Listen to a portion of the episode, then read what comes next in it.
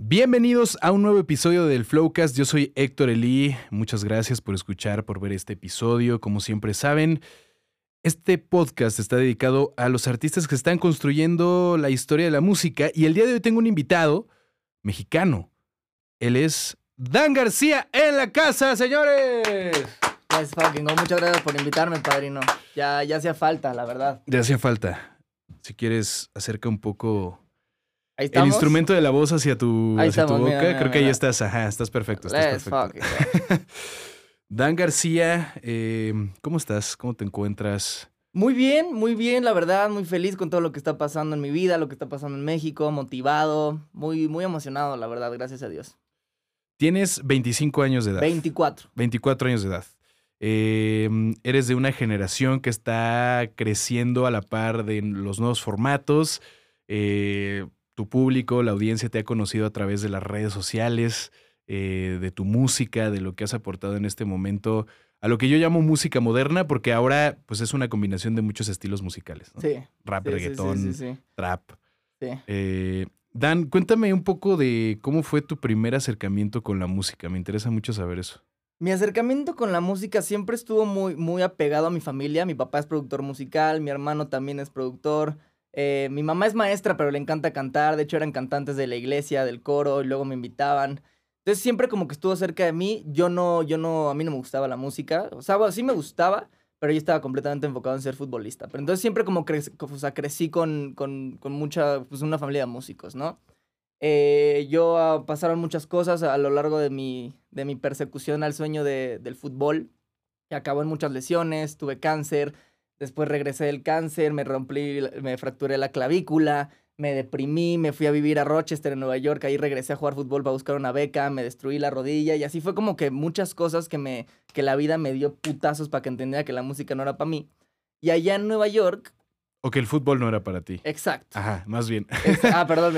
Sí, creo que hiciste ahí un cambio. Que el fútbol no era para mí. El inconsciente te jugó un truco. Ajá. Sí. Y allá en Nueva York, cuando me fracturé la rodilla, pues no tenía nada que hacer porque pues estaba en un pueblito y lo único que tenía era mi guitarra y un piano. Entonces lo único que hacía era empastillarme, drogarme y componer canciones. Entonces ahí fue como que hice una relación muy íntima con la música, que yo estaba en un lugar muy oscuro de mi vida y como lo que me acompañaba y me abrazaba y me hacía sentir como que todo iba a estar bien era la música, ¿no? En ese entonces yo no sabía que me quería dedicar a eso. Yo nada más lo usé como terapéutico, me acompañó, me ayudó a crecer mucho como persona y como que más... Como que me acompañó y me abrazó la música. Regresé a México después de eso. Me corrieron de la escuela finalmente allá en Nueva York. Ni siquiera acabé la escuela allá. Y regresé acá a México y en un viaje de ácidos me iba a escapar con un amigo a Islandia. Yo tenía 17 años. Finalmente no me fui porque les confesé a mis papás como una semana antes de irme a Islandia que me iba a ir. Fue todo un drama familiar. Me pidieron que acabara la prepa abierta. Y donde acabé la prepa abierta había unos chavos que hacían videos como tipo Jay Álvarez, como de viajes en México, ¿no? Uh-huh. Entonces bueno, nos empezamos a llevar mucho y empezamos un proyecto que se llamaba Seres Visuales. Y yo dije como, ¿qué puedo aportar yo para este proyecto? ¿Sabes? Que solo puedo aportar yo. Entonces me dije, pues quiero hacer la música original. Y así fue como me empecé a aprender a producir música. Y ahí fue cuando me adentré a la producción musical. Entonces yo empecé en la música como productor. Yo solamente producía y componía canciones, ¿no? Para este proyecto. Eventualmente ese proyecto falló. Nos peleamos entre todos, ¿sabes? Cosas de chavos. Y por mujeres, por estupideces. Sí, por cosas de la de niños, güey. Adolescencia, ¿no? Pero lo que se quedó conmigo fue ahí encontré que me encantaba producir música, ¿sabes? Me enamoré. Y ahí empezó todo mi viaje como formalmente con la música. A ver, acabas de contar toda tu historia en menos de 15 segundos, que eso yo creo que es una cualidad y una característica muy importante de un músico que a la par es creador de contenido como tú. Pero vámonos por partes. Yo quiero ir por partes y desmenuzar toda tu historia y cómo cada uno de los procesos que has vivido, porque todo lo que acabas de mencionar... Es una historia de vida que definitivamente tuvo ciertos puntos donde pudiste ir creciendo, ¿no? Primero que nada, tu papá es productor. Sí. ¿Por qué rechazaste la música si estaba en tu contexto, si tú podías fácilmente acceder a ella? Mira, esto no es muy, algo que no comparto mucho, pero en mi proceso como de los 9 a los 15 años, yo no tenía una buena relación con mi papá.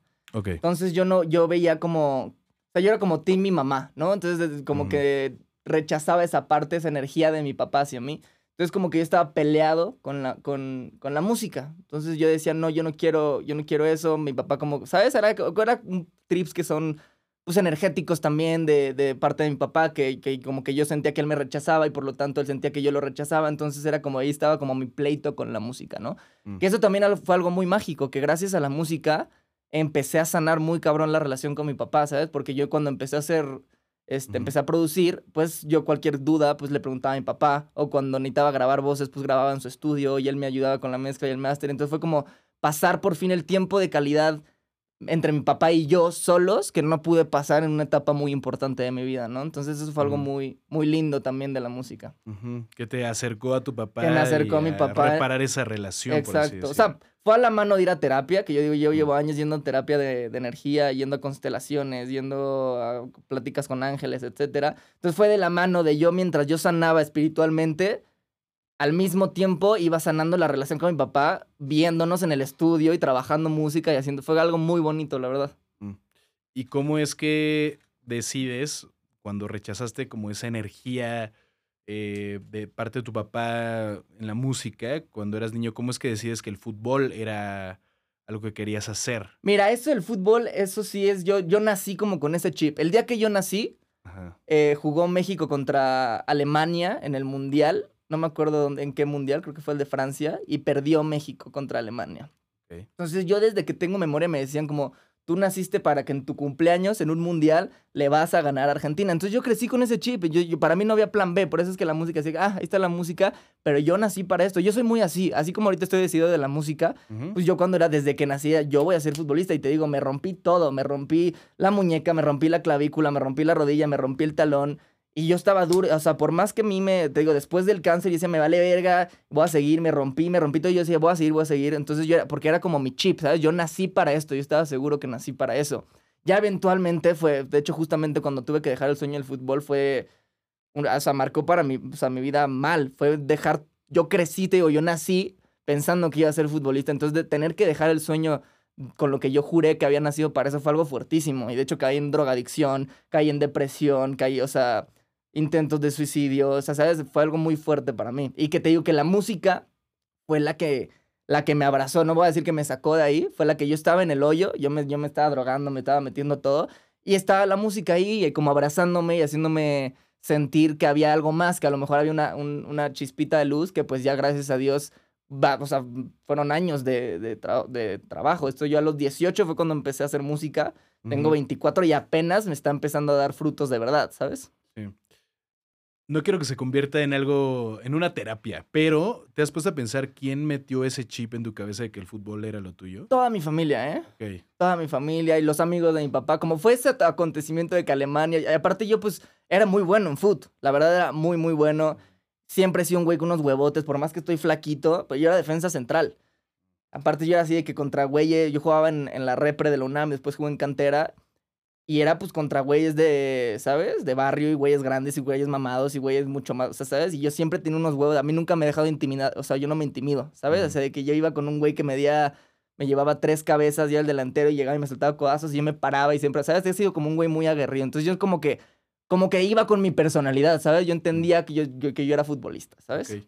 ¿Quién era tu ídolo, tu referencia? Puyol y Rafa Márquez. Puyol y Rafa Márquez. La defensa por excelencia en la historia. Porque aparte yo tenía las clases del Barça, ¿sabes? Ah, wow, yo tuve una de esas, la de Rafa Márquez, de hecho. Yo tenía todas, güey, yo echaba todas. Okay. Entonces era de que yo nací para esto, ¿sabes? Ya. Y entonces empiezan a suceder varias cosas, lesiones, te pasa lo del cáncer de apéndice, ¿cierto? Sí. Que pues yo quiero agregar esto porque me gusta compartirlo porque quiero que la gente entienda el poder que tiene tu mente. Yo estaba en un proceso de selección para ir a representar a México en la selección nacional al Mundial Juvenil en Johannesburgo. Estoy en ese proceso. Desde que empiezo a entrenar, me fracturo el talón, pero no le dije a nadie porque pues yo quería ir a Johannesburgo a representar a México porque era parte de mi sueño. Entonces no le dije a nadie. Estuve 3, 4 meses entrenando con el talón roto. Que llegó un momento que en un partido me dieron un llegue en el talón, otra vez en el talón roto, que yo no podía caminar. Y ahí me deprimí muchísimo. Y yo de por sí estaba, o sea, tenía como problemas psicóticos, ¿sabes? Era un güey como raro. Okay. Y ahí fue que yo me empecé como a volver loco y decía, le pedí al universo que me diera cáncer. Yo decía, por favor, dame cáncer, me va a dar cáncer, quiero que me case. ¿Por qué? No sé, porque estaba loco, ¿sabes? Y es de lo que voy, lo que quiero, la lección de esto es el poder de la mente, porque yo tenía 15 años y estaba de estarlo repitiendo tanto en mi cabeza, tan seguro, que me dio cáncer, ¿sabes? Y eso fue como un aprendizaje muy fuerte para mí. En ese momento fue como de, ya vi que tengo el poder de si quiero algo y lo repito en mi mente, tengo el poder de lograrlo. Que a lo largo de los años lo he procesado y ese es como la manifestación, la visualización creativa. Y ya, es como, pasó eso del cáncer, regresé a jugar fútbol y en el primer partido me fracturé la clavícula. Y ahí fue como de ya dije, ok, a lo mejor, y esto no es para mí, a la verga, por más poderoso que sea mi mente y por más que quiero ser futbolista, esto no es para mí, ¿sabes? Y fue algo súper fuerte procesar a esa edad, aparte, ¿sabes? Sí. ¿Cómo lo lograste procesar? ¿Fue ya de...? No, fueron años, porque yo caí en drogadicción, me quería suicidar, güey. Fue un proceso súper largo de años de terapia y años. Esto después del cáncer. Sí. Okay. Sí, el cáncer fue aquí en México, te digo, fue el primer partido, me fracturé la clavícula y me disloqué el hombro. Y ahí ya dije, güey, a la verga, esto no es para mí. Estuve súper deprimido, me empecé a drogar un buen, mis papás me vieron súper mal y me dijeron, pues, güey, ¿qué hacemos? Y me mandaron a estudiar a Rochester. Y ahí es donde digo, ahí yo digo, bueno, aquí puedo, regresé a jugar fútbol en Rochester y dije, aquí, pues mínimo para buscar una beca deportiva o a ver qué pasa. Y ahí ya cuando retomo otra vez el fútbol, a los 3 meses en un partido me destruyo me fracturo la rótula en 23 cachos, me explota la rodilla, tengo 3 clavos ahí en la rodilla. Y ahí fue cuando también yo ya, aparte allá, pues la drogadicción en Estados Unidos es algo muy fuerte. Yo tenía mientras estuve allá, 2 amigos míos murieron de sobredosis de heroína. Entonces yo estaba como en este mundo de que ya, yo quería el fútbol y no se pudo, y lo único que tengo son drogas, entonces me drogaba. Y ahí fue que te digo, yo tenía un piano y tenía mi guitarra y me aprendí a tocar el piano yo solo, bien drogado, y aprendí a componer canciones. Y fue ahí cuando empezó mi relación, te digo, como íntima con la música, más como de acompañamiento, de un amor, ¿sabes? Incondicional. Sí, que de alguna forma te sacó de eso. Exacto. Wow. Estando allá en Rochester, ¿cierto? En Nueva York. Ajá. Algo que me parece curioso de tu historia es que hoy en día estás representando un movimiento musical que nace y surge de los caseríos, que es el trap. Sí. Que es algo que yo no cuento mucho de mi historia porque yo no quiero que me relacionen con ese pedo. A mí me ven muy, muy blanquito y muy fresa y así, pero yo allá hice cosas que no estoy orgulloso de contarlas y vendí lo que tenía que vender, hice lo que tuve que hacer para poder comprar drogas y para poder, porque era parte de...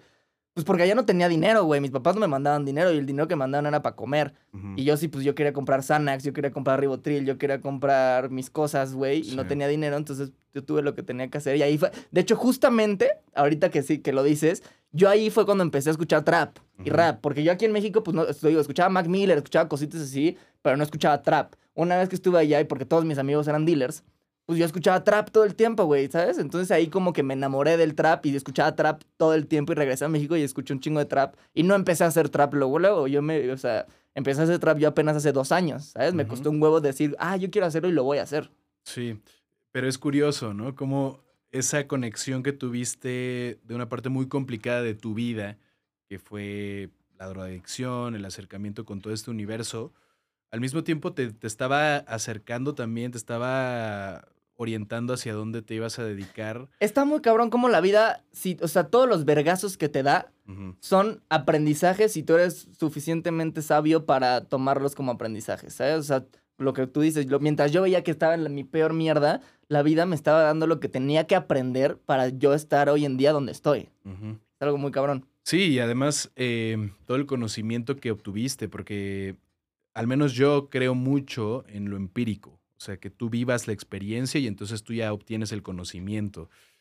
Y el que tú hayas estado en Nueva York y ver cómo surgía el trap y cómo estaba en su mejor momento, al menos en inglés, ¿no? Ajá. O sea, en el idioma inglés, que es pues, donde surge todo este género.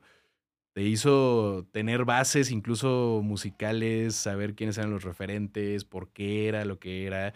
Aunque muchos a distancia y en la percepción pública luego pueda ser como, nah, este vato qué, güey. No, es eso. Que también me gusta que me vean como este vato, que te digo, yo no quiero que me vean como el trapper malandro, o sea, porque realmente a mí me gusta, quiero que...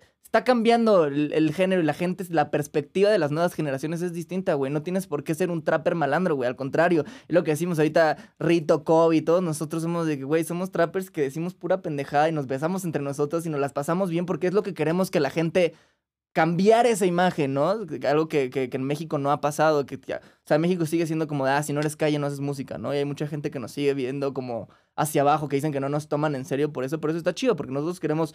Somos un target nuevo para... O sea, nosotros no estamos apuntando a la calle, estamos apuntando a los chavos que quieren pasársela bien, que son las nuevas generaciones, ¿sabes? Que queremos cambiar ese mensaje de, güey, no tienes que ser... Haz lo que quieras, seas de donde seas, si quieres hacer música, habla de lo que quieras hablar, ¿sabes? Sé tú, güey, sé tú y rompe los estigmas de que la gente ya trae en la cabeza. Es además también, o sea, creo que a la par de tu evolución también evolucionó el género. Sí. Y entonces como que entraste, fue como una conexión directa entre la evolución de lo que estaba pasando también en Estados Unidos. Como tú dices, antes era muy callejero y hoy en día no es así. Hoy en día escuchas a Lil Uzi Vert y a Lil Pump y un montón de referentes que no tienen nada que ver con esa vida callejera del caserío, etcétera, y que al mismo tiempo tú evolucionaste mientras escuchabas eso. Entonces me parece muy curioso que eso haya pasado, ¿sabes? Sí. Y que lo estés haciendo además en México, que es un país que siempre es como... muy tardado que lleguen las cosas. Es malinchista. Es lo mismo que estábamos hablando el otro día. Sí. De que como hay mucha gente que ama Drake, ama Kanye West, así que los adoran y escuchan sus rolas. Y las líricas de esos güeyes son igual de fuertes que las nuestras. O sea, Lil Pump y Kanye West, you're such a fucking hoe. Eres una pinche puta, me encanta, ¿sabes? Solo que hoy en día la gente, al escucharlo en su idioma, en su slang... La gente se saca mucho de onda y también por eso me encanta que somos los que lo están haciendo y a los que le están tirando mierda por hacerlo, pero eventualmente va a ser lo mainstream, ¿sabes? Sí, sí, sí, tienes toda la razón. Creo que en eso platicamos algo previamente que tiene todo el sentido. Cuando lo escuchas en tu slang, cuando lo escuchas en tu idioma, te saca de tu... Es fuerte, y lo entiendo, y por eso hay mucha gente que no le gusta y le critica, yo lo respeto y a todos les digo, güey, entiendo perfecto que no te guste, pero escuchas Drake, escuchas Kanye, escuchas a Lil Uzi, escuchas a Tony One, que todo el tiempo están hablando de esas cosas, pero como están en inglés, tu cerebro no lo procesa así de crudo, ¿sabes? Sí, incluso en el slang boricua, como que lo hemos aceptado. Mi bicho, o sea, sí. Mi verga, o sea, oh, la verga, es muy, ¿sabes? Es muy distinto. Exactamente, y eso me parece también como que un punto interesante a tocar, que... Creo que en la aceptación que ha tenido México de estos géneros musicales, desde nuestra escena, nuestra identidad, muchas veces somos eso que tú estás diciendo, malinchistas, y decimos, no, pues es que aquí ya suena muy rudo, suena muy pesado, ¿cómo vas a decir esas cosas? Y lo mismo, ¿sabes qué? Yo también somos computadoras, güey, el cerebro humano es una computadora, entonces llegas a una cierta edad en la que la computadora ya está programada, güey, entonces si escuchas algo que no estuvo dentro de tu programación, lo rechazas, güey. Por eso es que a los que nos escuchan son las nuevas generaciones, porque se están programando y les gusta lo que escuchan y no se sacan tanto de pedo porque están apenas en esa formación, ¿sabes? Entonces, está chido y entiendo a la gente ya grande que lo escucha y dice, güey, órale. Le saca. Pero lo que yo siempre he dicho, ¿no? Los Rolling Stones en los años 60 decían, let's spend the night together, vamos a pasar la noche juntos, ¿no? Y eso, obviamente, a los papás de esa generación les sonaba como, oye, no, eso está muy mal, ¿cómo es que vas a decir esto? Es la misma forma, una forma diferente, pero con el mismo mensaje que era... yo lo veo mucho como así, que somos sistemas. Todo nuestro cuerpo es un sistema, ¿no? Todo un sistema nervioso, somos un sistema, somos como una computadora. Que llegas a los 28 años y ya está programada la computadora. Entonces, pues ya es muy fácil rechazar cosas nuevas que no crecieron ellos escuchando eso, teniendo esos mensajes, esa libertad de expresión. Que hoy en día, pues, nosotros estamos en ese proceso de aceptación a lo nuevo. Antes de que te acercaras al trap, como decías, empezaste con tu guitarra, con el piano, y empezaste a hacer música más melódica. Esa fue tus primeras canciones, tus primeras producciones. Sí. Cuéntame, ¿por qué te acercaste a ese lado de la música y no tanto al rap y al trap? Porque te digo, yo también era muy drogadicto. Y, o sea, me encantaban los ácidos, me encantaban los psicotrópicos. Entonces escuchaba mucho Flume, escuchaba mucho ese tipo de música que te hace viajar, literal. Entonces yo, o sea, escuchaba trap y también escuchaba yo, pues, todo ese pedo. Y decidí empezar por ahí porque, te digo, yo crecí, no es que, o sea, de chiquito yo no escuchaba trap. Yo empecé a escuchar trap a los 17. Entonces empecé por ahí porque por ahí me acompañó. Y aparte, te digo, soy un güey muy espiritual. Entonces lo veía como justamente como más que como mi música comercial, como mi método de expresión, que eso es lo que yo estaba viviendo en esos momentos. Como un viaje psicotrópico de encontrarme a quién soy. Y ha sido todo un viaje que, te digo, empecé con ese pedo como que eran más melódicos, como meditaciones guiadas, música bien frita. Después empecé con el pop, que me gusta mucho el pop hoy en día, pero fue como así, hacer las cosas. Es lo que le digo a mucha gente, como dice, ¿cómo empiezo en la música? Pues, güey, hazlo. Nadie empieza siendo... Hay muy pocos que empiezan siendo unos cracks, ¿sabes? Que tienen el talento así de que eres una verdad. Son muy pocos, güey. Hay muchos que también conozco que nacieron teniendo un talento bien cabrón y no les va bien porque no... O sea, el chiste es ponerte a hacer las cosas. Estamos en un plano terrenal. Que si quieres que algo suceda, tienes que tú chambearle, güey. Tienes que hacer las cosas. Si quieres empezar a hacer música, pues, güey, empieza a hacer música como puedas en tu celular, en BandLab, con type beats de YouTube. O sea, hay maneras de hacerlo. O sea, esa es la respuesta. Si quieres hacer algo, hazlo. Agárrate los huevitos y hazlo, güey. No hay de otra. Hablando de ese tema, me parece que hoy en día estamos en 2023 y el artista, al menos el artista independiente, ¿no? Porque ya los artistas de disquera, bueno, firmados con un contrato 360, etcétera, pues ya traen un plan de trabajo diferente. Pero los artistas independientes hoy en día les cuesta trabajo, bueno, yo lo he percibido, no es que a todos, porque tú eres un ejemplo de eso, les cuesta trabajo manejarse en redes sociales. ¿Qué tan importante es para ti la relación entre el artista contemporáneo, el artista nuevo, el artista del 2023 y su relación con las redes sociales? O sea, ¿qué tanto un artista de hoy en día tiene que ser también un creador de contenido? Porque tú lo eres. Yo lo veo como de a huevo. O sea, más por tu bien, porque es la herramienta más grande que tienes hoy en día para hacer que tu música llegue a otras personas, ¿sabes? La gente que está peleada con TikTok, que dice que, es que esos güeyes son TikTok, pues, güey, es una herramienta, güey. No soy TikToker, no hago bailecitos en TikTok. Y aparte no está mal hacerlo, ¿sabes? Soy un artista que yo aprovecho la herramienta que tengo para dar a conocer mi música y que llegue a mucha gente, ¿sabes? Entonces yo creo que como artista independiente la mejor herramienta que tienes es hacer contenido. Y aparte o sea, para mí es un poco fácil decirlo, pero me costó mucho trabajo empezar a hacerlo también. Porque yo era de esos güeyes que no mames, qué hueva estar haciendo videos para promocionar mi música, güey, ¿sabes? Y yo tenía en ese chip. Pero una vez que lo empiezas a hacer y lo haces de una disciplina en tu vida, güey, te trae puros beneficios. No te trae nada malo. Literal, lo único que te trae son beneficios. Te trae más fans, te trae gente que pueda escuchar tu música, gente que pueda ver qué haces en tu día a día. O sea, yo lo veo así, a ver. La música sí es importante, tener buena música, pero también, o sea, es más importante tú cómo vendes tu persona, hacer que la gente se enamore de tu marca personal, de tu vida, de qué haces, quién eres, qué te gusta, por qué eres así, ¿sabes? Eso es lo que va a hacer que la gente vaya a tus shows, que la gente hable de ti, ¿sabes? Sí. Y cómo puedes hacer que la gente se enamore de tu marca personal a través de redes sociales, güey. Aprovechalo, comparte quién eres. No te pelees con el tener que hacer videos, al contrario, güey. Embrace it, está verguísima tener la herramienta hoy en día para poder hacer que la gente te conozca.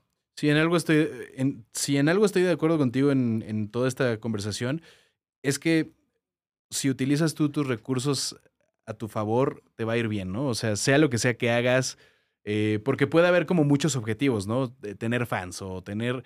Pero si aún tu objetivo fuera muy artístico, de todas maneras, puedes hacer que la gente se acerque más a eso que tú estás compartiendo y puede como tener un cauce moderno, o sea, actual artístico, también. Hay un chingo de gente que solo sube su música. Yo solo subo cosas de mi música, güey, o de mi vida. Literalmente, y así, o sea, como que ven que TikTok lo ven como algo malo, como algo ridículo, ¿no? Como algo de, TikTokers. Pero, güey, es una red social más en la que tú tienes el poder de decir qué subes, güey. Nadie te está diciendo que subas o que hagas un baile o que hagas, ¿sabes? Nadie te obliga a hacer nada. Tú tienes que aprovechar y darle, o sea, puedes hacer lo que tú quieras, güey. Eso es lo hermoso de la música y del arte y de las redes y del contenido, que tú puedes hacer lo que tú quieras, enseñarle y expresarle al mundo. Sí, y eso también es clave. El que hoy en día tenemos la oportunidad de comunicar, de hacer lo que sea, sin que nos den una línea, que es una responsabilidad muy grande, porque de pronto hay demasiada desinformación, demasiado, todo el mundo hace lo que quiere y que está bien, pero a lo que voy es, de pronto sí se convierte como en una especie de torbellino lleno de tanto contenido, ¿no? Pero lo importante, creo, de todo lo que estamos platicando es eso que tú estás diciendo, que ya no nos dan línea, ya no necesitamos de la radio, de la televisión, que bueno que existan y que esos formatos sigan ahí. Pero ahora tenemos nosotros un canal de comunicación diferente donde podemos expresarnos libremente, ¿no? Sí, que aparte, güey, puede beneficiar a cualquiera. O sea, puedes tú de la nada un día... Hay güeyes que suben, o sea, screen recording, ¿sabes? Que graban la pantalla de la rola que grabaron en BandLab. Sí, sí, sí, sí. Y tiene, güey, de la nada su rola se va viral por eso, nada más porque ellos hicieron una canción. ¿Ubicas a David, un güey gringo? No. Tú sabes más de esto que yo. Es un güey que tiene como 40 millones de monthly listeners, okay, que todas sus rolas él las graba en su teléfono y se hicieron viral porque él nada más subía las rolas que él grababa en BandLab, en su puto celular, y tiene 40 millones de monthly listeners, güey. Eso es a lo que voy, o sea, no puedes... No seas pendejo y en vez de criticar lo que está pasando, es de sabios evolucionar y unirte a lo que está pasando. Úsalo a tu favor, padrino. O sea, sí, y sin dejar al lado tu identidad. O sea, para nada, por eso. Es sé, eso. Por lo que te digo, no tienes que fingir que eres alguien que no eres. Sé quién tú eres y habrá gente que conecta contigo a huevo. Sí. Pero eso sí, es trabajo constante, porque mucha gente cree que, es que ya subí 2 TikToks y no les fue bien. Pues no mames, padrino. O sea, güey, es una chamba de chinga tu madre. Porque, o sea, sí, yo empecé, a mí me empezó yendo bien haciendo un proyecto que, en TikTok, que se llamaba Una Canción al Día. Okay. Que yo componía todos los días de mi vida una canción. Entonces era un TikTok diario de una canción nueva, ¿sabes? Y o sea, es meterle y chingarle como en cualquier cosa en la vida, si quieres que funcione, pues sí, hay que chingarle, padre. Y hay que ser necios. Exacto. Con lo que uno quiere. Hablemos de algo que también me parece fundamental en esta conversación con Dan García. Que tú empezaste, bueno, haciendo esta música un poco más espiritual, más cercana como a esto de, decías, Flume y electrónica, alternativa. Después empezaste algo, un proyecto más pop, por así decirlo. ¿En qué momento te surge la idea de hacer las Tirando Flow Sesh? Yo estaba en ese proyecto y yo seguía escuchando un chingo de trap, ya más que nunca. Era de que lo que más escuchaba era trap. Y dije, güey, quiero hacerlo, güey, ya, o sea, no tengo... Es que también antes pasaba, ya no pasa, ese estigma de que un artista, o eres un artista de pop, antes, ¿no? O eras una banda de rock, o eras un, ¿sabes? Y yo como que medio crecí con ese estigma y dije, no, a la verga, a ver, yo quiero también hacer trap, quiero empezar a hacer trap. Y fue así que yo dije, a ver, empezó justamente, estaba empezando Visa. Y yo veía lo que estaba pasando, justamente acaba de sacar la de Nicki Nicole y acaba de sacar la de Trueno. Y yo dije, verga, lo que está pasando en Argentina está bien verga, güey. Y yo tengo, o sea, dije, a ver, yo sé producir y tengo los huevos de intentar, o sea, rapear y trapear. Entonces, pues, güey, lo voy a hacer. Y en ese entonces yo estaba empezando a andar con una chava que se llama MJ, que también en ese entonces ella estaba empezando en la música. Y ya dije, a ver, pues ya la verga, lo voy a hacer, güey. Entonces empecé a producir trap, empecé a rapear. Que la neta, pues evidentemente lo mismo. Yo no era bueno al principio y escucho la primera Tirando Flow Sesh. Y, güey, la neta, no mames, no traía nada a comparación de lo que traigo ahorita. Pero lo que me hizo mejorar fue que me agarré los huevos y dije, lo voy a hacer, y lo voy a hacer, y lo voy a hacer, y lo hice. Ok. Es como aceptaste todo, el contexto, tu propia capacidad, tus gustos, y entonces empezaste las Tirando Flow Sesh. Exacto. Lo del contexto me parece muy interesante porque Bizarrap creo que es un caso, un fenómeno en la industria musical, y tú estás siendo como el Bizarrap mexicano. Me parece que Bizarrap no es tanto... Algunas veces lo han comparado que con Dr. Dre y... No siento que sea tanto así. Siento que es como una combinación de muchas cosas. No lo puedes comparar porque al final es una época distinta, pero sí es como una especie de presentador. Sí. ¿Qué opinas de eso? Yo lo veo mucho así y yo siento que comparto... No sé, no conozco a Visa personalmente. No sé si él se siente así, pero yo tengo... Te digo, también tenía ese hambre porque decía, güey, en México no está pasando nada de trap. ¡Qué verga! Entonces por eso dije, voy a crear las Tirando Flow Sesh para crear esta plataforma para encontrar a otros artistas que quieran hacerlo conmigo y que la gente los pueda ver.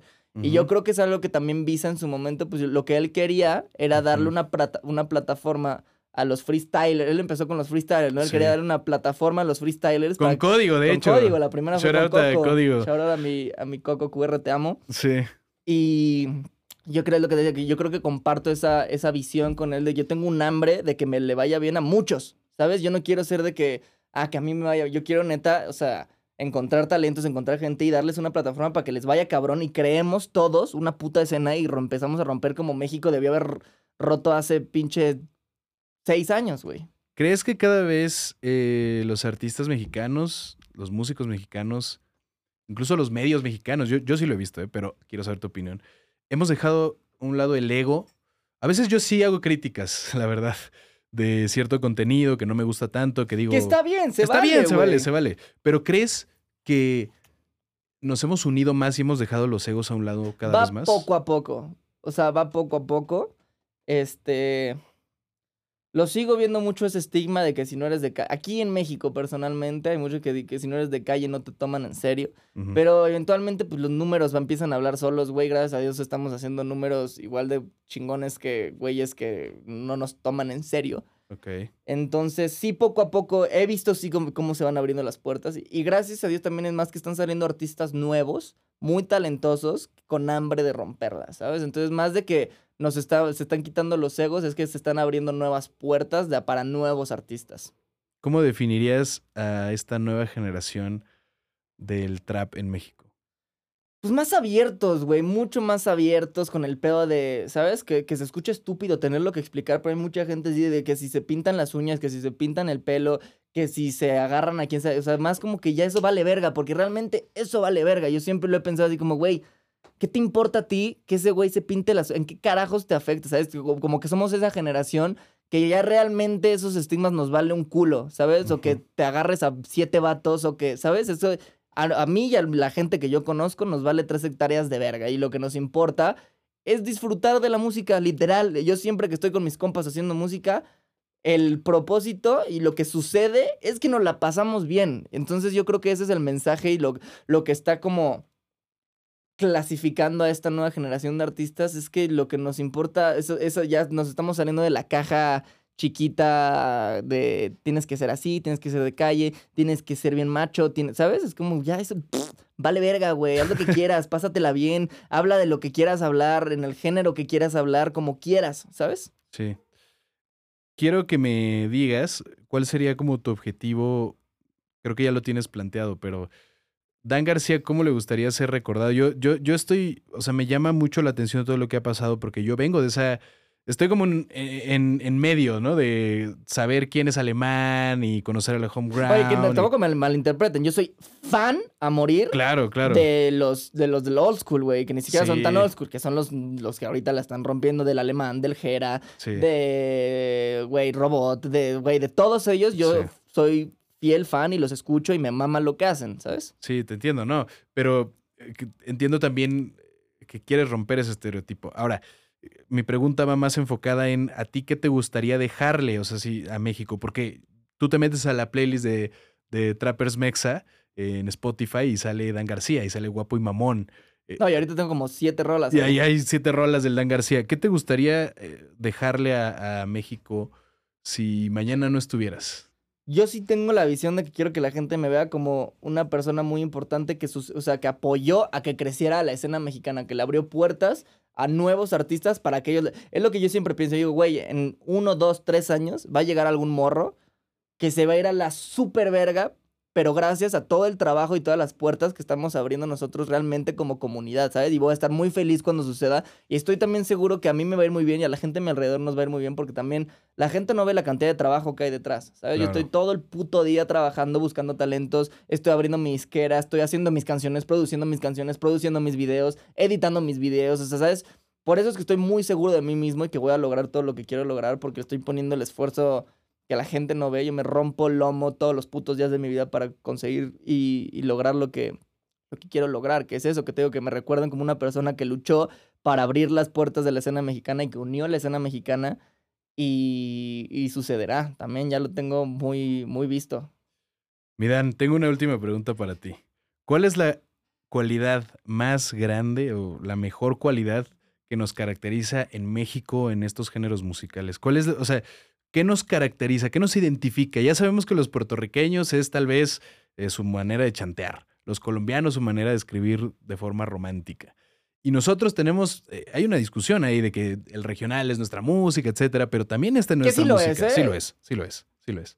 Pero, ¿qué es lo que...? De hecho, la Tirando Flow 9 es un corrido. Es un corrido. Ahora, ya me surgió otra pregunta, pero ¿cuál sería como nuestra cualidad más grande? Yo veo que la cualidad del mexicano ante lo que sea es como el carisma, y el corazón del mexicano es algo muy único en el mundo, porque yo he viajado por muchos lados y no hay nada como ese calor de los mexicanos que tenemos, que, o sea... No sé, te digo, yo a los artistas nuevos que estoy conociendo, al Malilla, al Bogueto, a Yubel, así a la gente que empieza a conocer, güey, tenemos un corazón grande. Honestamente lo tenemos, y somos gente que es muy querible, yo creo, y se ve y se nota en la chispa de México. Y también la gente que viene a México es algo que siempre comenta, la gente es verguísima. Entonces yo veo más que lo que nos identifica como mexicanos en la música, en lo que sea, es como ese calor, el amor y el corazón que tiene el mexicano. Ok. Ya, esta es la última. Me surgió por esto que estás diciendo, que la siguiente Tirando Flow Sesh es de un corrido. Hay una discusión de que ¿por qué seguimos buscando al nuevo Bad Bunny mexicano o al nuevo artista del género hashtag urbano? No me gusta esa palabra, pero bueno, del rap, reggaetón, etcétera. Si nuestra música es el regional, son los corridos, es Natanael, es Junior H. ¿Por qué seguimos buscando esas figuras? Los Ángeles Azules, la banda Mes, se sabe. Nodal. O sea, claro. Mira, yo creo que nada más hay que empezar a equilibrar, o sea, a poner la balanza un poquito igual de ambas partes, porque, pues, güey, los corridos son fuertísimos en México y siempre los serán, y es algo muy mexicano y me maman y adoro los corridos. Pero también lo que se escucha internacionalmente no son los corridos, es el trap, el reggaetón, el pop. Entonces hay que, nada más en México, o sea, los corridos estamos de huevos. Hace falta balancear un poquito para acá, que lo está intentando hacer Junior H con su último disco, Contingente, gran álbum. Sí. Gran propuesta, güey, está muy verga. Entonces estamos ahorita como empezando a balancear esa, ¿sabes? El equilibrio en la balanza. Eso yo lo tengo muy, muy claro. Lo que se viene en México es el reggaetón tipo, el reggaetón mexa, tipo lo que está sacando ahorita Ucielito con el Malilla, lo que está sacando el Bogueto. Es el perreo mexa, se va a ir a la verga, se va a ir mundial en cualquier momento. Tienes algo con Malilla, además. Sí, tengo con el Malilla, voy a sacar el John Lucas. Sí.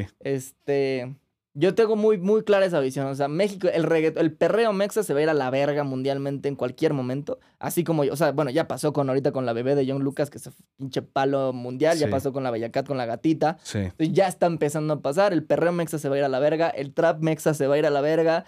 Y los corridos, yo creo que poco a poco los podemos ir internacionalizando un poco más, porque en México es lo más fuerte. Está muy cabrón. Sí. Pero sí se puede internacionalizar. Ok. Dan García en el Flowcast, el primer acercamiento con Dan. Pronto vendrás de nuevo y conversaremos contigo más cosas, porque tienes muchos planes en puerta, pero me da mucho gusto que hayas venido, porque ya teníamos esta plática pendiente. Sí, padrino. Yo quería saber tus opiniones sobre todos estos temas que me parecen súper relevantes, que al principio yo también era un incrédulo de... A ver, es que sí, esto es de creación de contenido, no es tan... No, a ver, vamos a abrir la mente... Y tratar de entender qué es lo que está sucediendo, ¿sabes?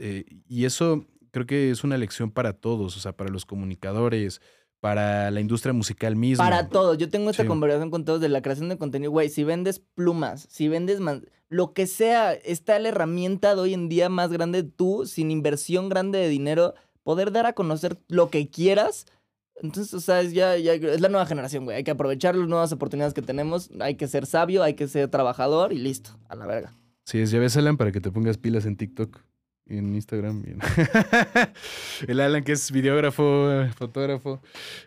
Muchas gracias, Dan, por estar acá. No, gracias a ti por invitarme, padrino. Te agradezco mucho. Creo que revelaste muchas cosas muy íntimas. Te lo agradezco también. Y pues tu perspectiva sobre lo que está pasando en la música me parece importante. Así que muchas gracias. Padrinazo.